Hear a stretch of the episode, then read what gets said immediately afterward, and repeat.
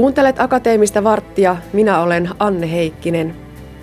Bakteerit ovat ovelia otuksia, joita vastaan taisteluun tarvitaan uudenlaisia keinoja, kun nykyiset antibiootit eivät enää toimi.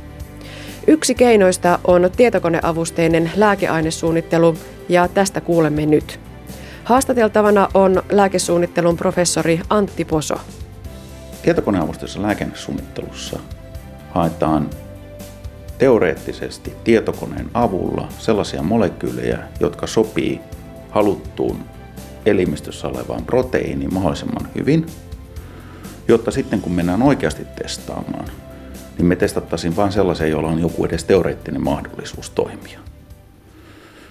Kysymys ei ole siitä, että me tietokoneella oikeasti tehdään molekyyliä, mutta se on enemmänkin siitä, että me rajataan sitä testattavien joukkoa niin pieneksi, että se on sitten laboratoriossa mahdollista. Tietokone voi olla 100 miljoonaa yhdistettä, mutta synteetikolla on aika tuskaa kymmenenkin kanssa. Eli tehdään tavallaan myöskin sellaisia kolmiulotteisiakin, ihan paljain silmin nähtäviä malleja. Mm. Ja sitten siellä pyöritellään niitä erilaisia molekyylejä ja tutkitaan, miten ne vuorovaikuttaisivat toistensa kanssa. Kyllä, kyllä. Eli se on, sanotaanko, vanha laatikkoleikki tai tällainen Tetris-peli, mutta mietitään kolmiulotteisesti. Se Tetris on aika hyvä, mutta mietitään kolmessa ulottuvuudessa. Ja niitä pitää sopia tismalleen kohdalle. Jos ei sovi, niin ei, ei toimi. Eli se menee hyvin pitkälti näin. Ja se, mikä on siinä tärkeää tietenkin, että ei ole pelkästään muoto, mikä ratkaisee, mutta niin kuin kaikki, ketkä on vähän kemiaa opiskelleet, niin plussa ja miinus tykkää toisistaan, eli siellä pitää myös saada varaukset kohdalleen. Sitten siellä on alueita, jotka osa on rasvaliukosia ja osa tykkää vedestä, nämä pitää saada kohdalleen. Sitten siellä on aromaattista yhdistettä, se pitää saada toisen aromaattisen kanssa tai toisen rasvaliukosen kanssa. Että siellä on kaikkia tällaisia asioita, jotka pitää saada kohdalleen. Mm. Ja sitten kaikki ongelmallisinta on, että ne liikkuu nämä, samanaikaisesti nämä kaikki jutut. Eli sitten se pitää ottaa niiden liike vielä huomioon. Siinä sitä kenttää sitten on. Mm.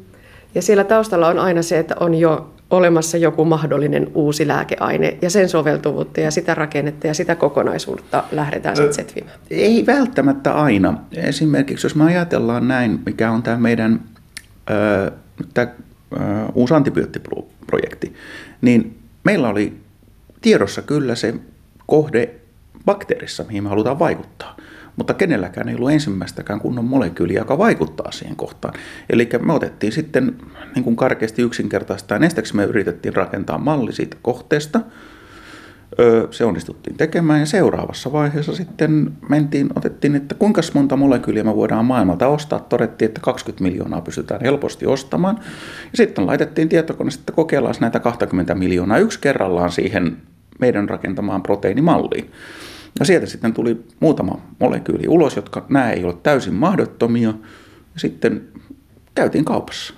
Ostettiin molekyylit ja sen jälkeen kaverit Helsingissä testaili näitä ja sitten todettiin, että hei, osa jopa toimi kaikkien yllätykseksi.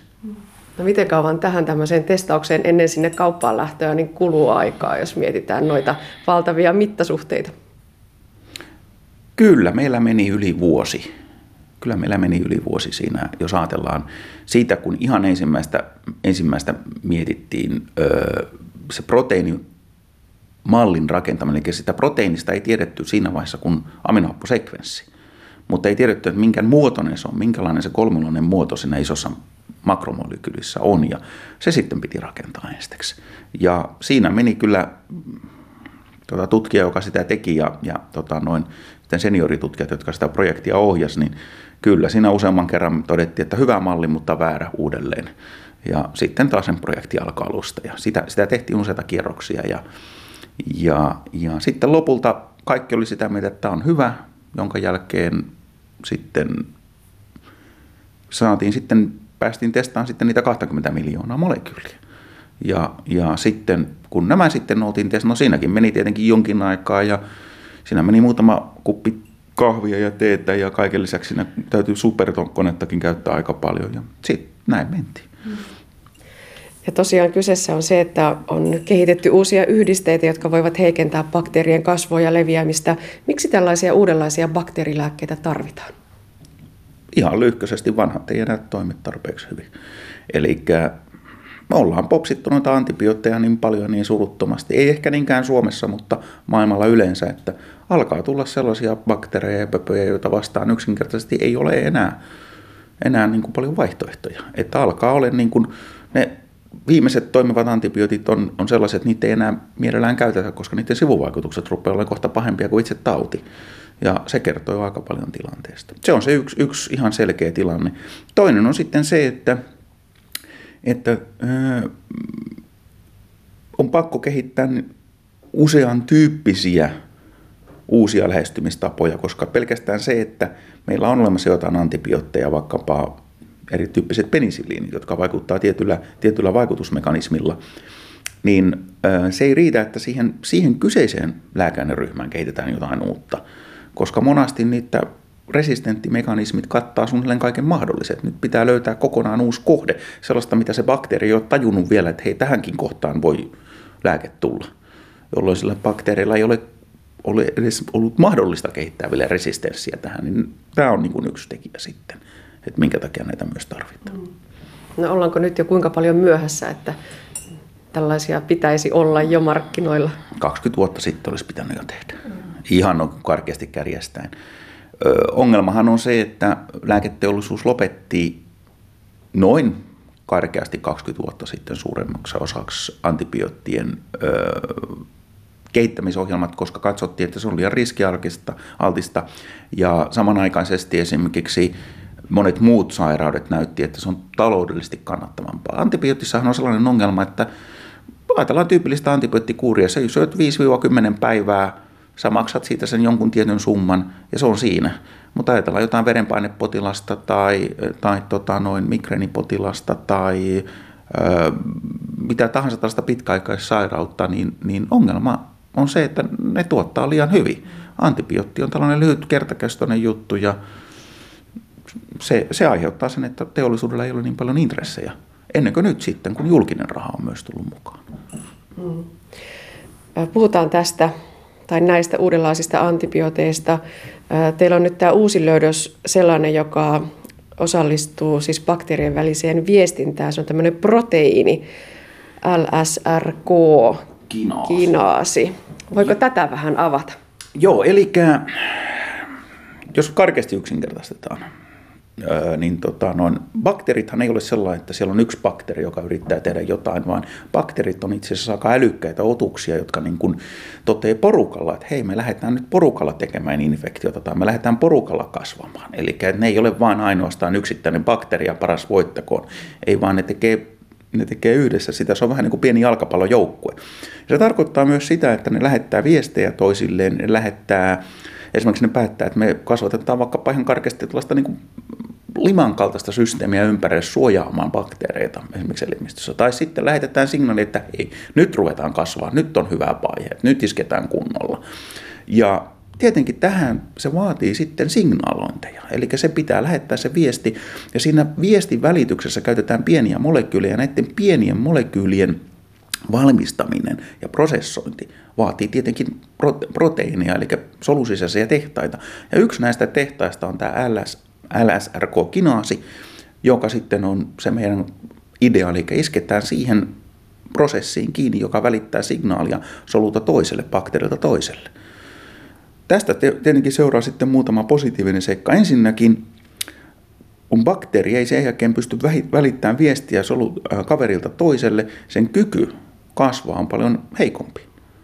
Toinen on sitten se, että monet resistenssimekanismit pohjautuu siihen, että bakteeri kuolee, jos sillä ei ole resistenssiä. Nyt sitä resistenssiä ei niin herkästi pääse syntymään, koska tämä itsessään ei välttämättä tapa suoraa bakteeria, mutta se antaa elimistölle paljon helpomman mahdollisuuden tappaa, koska sen bakteerin kyky kasvaa on niin paljon rajoittuneempi.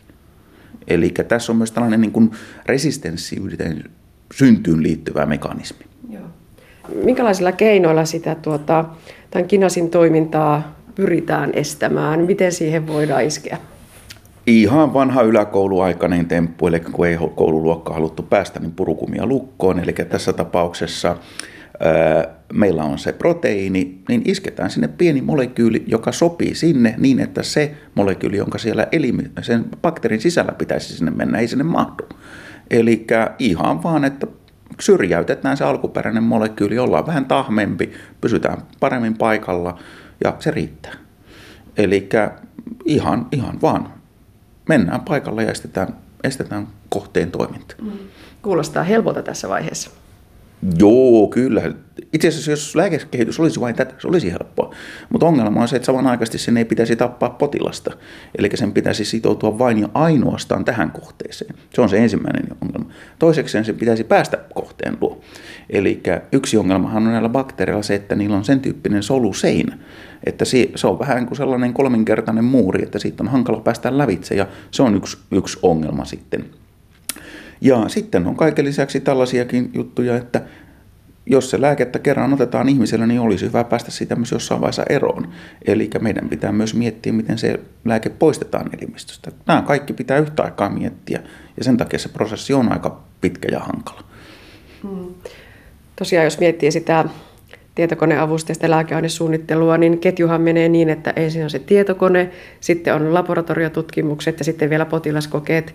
Nyt tästä uudenlaisista antibiooteista olette julkaisseet nyt ihan vasta ikää julkaisun, niin miten tuota pitkällä tai missä vaiheessa tätä kolmiojanaa tällä hetkellä ollaan? No, me ollaan siis, nämä tietokonehommat on, on niin sanotusti viety niin, kuin niin pitkälle kuin ne tässä vaiheessa on mahdollista. Ja nyt ollaan laboratoriokokeessa, mennään koko aika eteenpäin. Siinä vaiheessa, että päästäisiin potilaisiin, niin puhutaan useamman vuoden projektista joka tapauksessa. Mutta toisin tähän toisen näkökulman kuitenkin samanaikaisesti. Joskus on se tilanne, tai yleensä on se tilanne, että kun tällaisia uusia molekyylejä tulee johonkin kohteeseen, tai uusia tällaisia lääkekandidaatteja, niin ne ei ole ensimmäisiä kyseiseen vaikutuspaikkaan. Eli silloin tietenkin niiden antama informaatio on tärkeä, sillä viedään asiaa eteenpäin, ne voi onnistua ehkä jopa paremmin kuin monet muut, koska on paljon tietoa, mutta lopputilanne on kuitenkin se, että se on vähän sellainen, että se on tällainen lääkekehittäjien Me Too-kampanja, eli minä myös kehitän tähän tiettyyn kohteeseen jotain. Nyt sitten tämä, mikä meillä eroaa nyt sitten, mitä yleensä tapahtuu, niin on se, että tähän kohteeseen ei ole kukaan koskaan aiemmin julkaissut tehokkaita molekyylejä. Eli me ollaan ensimmäisiä tähän tiettyyn kohteeseen. Tarkoittaa tietenkin, että homma on vielä useamman kerran vaikeampaa. Onnistuminen on hankalampaa. Ja esimerkiksi juuri tämän rakenteen vieminen, vaikkapa mitä meillä on nyt se paras molekyyli, klinikkaan on, on sanotaanko, että ei se mitenkään kauhean todennäköistä ole, mutta, mutta se arvo tuleekin siitä, että tämä antaa myös kaikille muille ryhmille maailmassa tietynlaisen lähtökohdan, että hei, tässä on se keino, johon tähän tiettyyn kohteeseen voidaan vaikuttaa, ja se auttaa aukaisemaan. Se on vähän niin kuin, että otetaan se tulppa irti pullosta ja ruvetaan katsoa, niin kyllä sieltä pikkuhiljaa sitten lähtee, mutta jonkun pitää saada se tulppa auki. Ja me oltiin nyt tässä kohdassa sitten se, joka sen ensimmäisenä teki. Ja ja tämä oli niin kuin yksi, yksi, minkä mä itse katson, että se on tosi tärkeä tekijä tässä. Mm. Miten etulinjassa täällä Suomessa Itä-Suomen yliopistossa kuljetaan tämän tietokoneavusteisen lääkeainesuunnittelun saralla? Itse Antti Poso olet myös tuolla Tyypingenin yliopistossa näitä samoja asioita tekemässä, niin tuota, Tuossa puhuttiinkin jo näistä supertietokoneista ja Helsingin tutkijoista, eli ihan yksin tätä ei taida pystyä tekemään, vaan tämä jos mikä on se ala, missä tarvitaan yhteistyötä lääkekehitys on aina tiimityötä. Se on ihan, ihan, se on ihan selvä. Se on itse asiassa ollut ihan alusta alkaen silloin, kun ensimmäisiä lääkkeitä kehitettiin jo 1900-luvun alkupuolella, niin se oli jo tiimityötä silloin, mutta etenkin nykyään.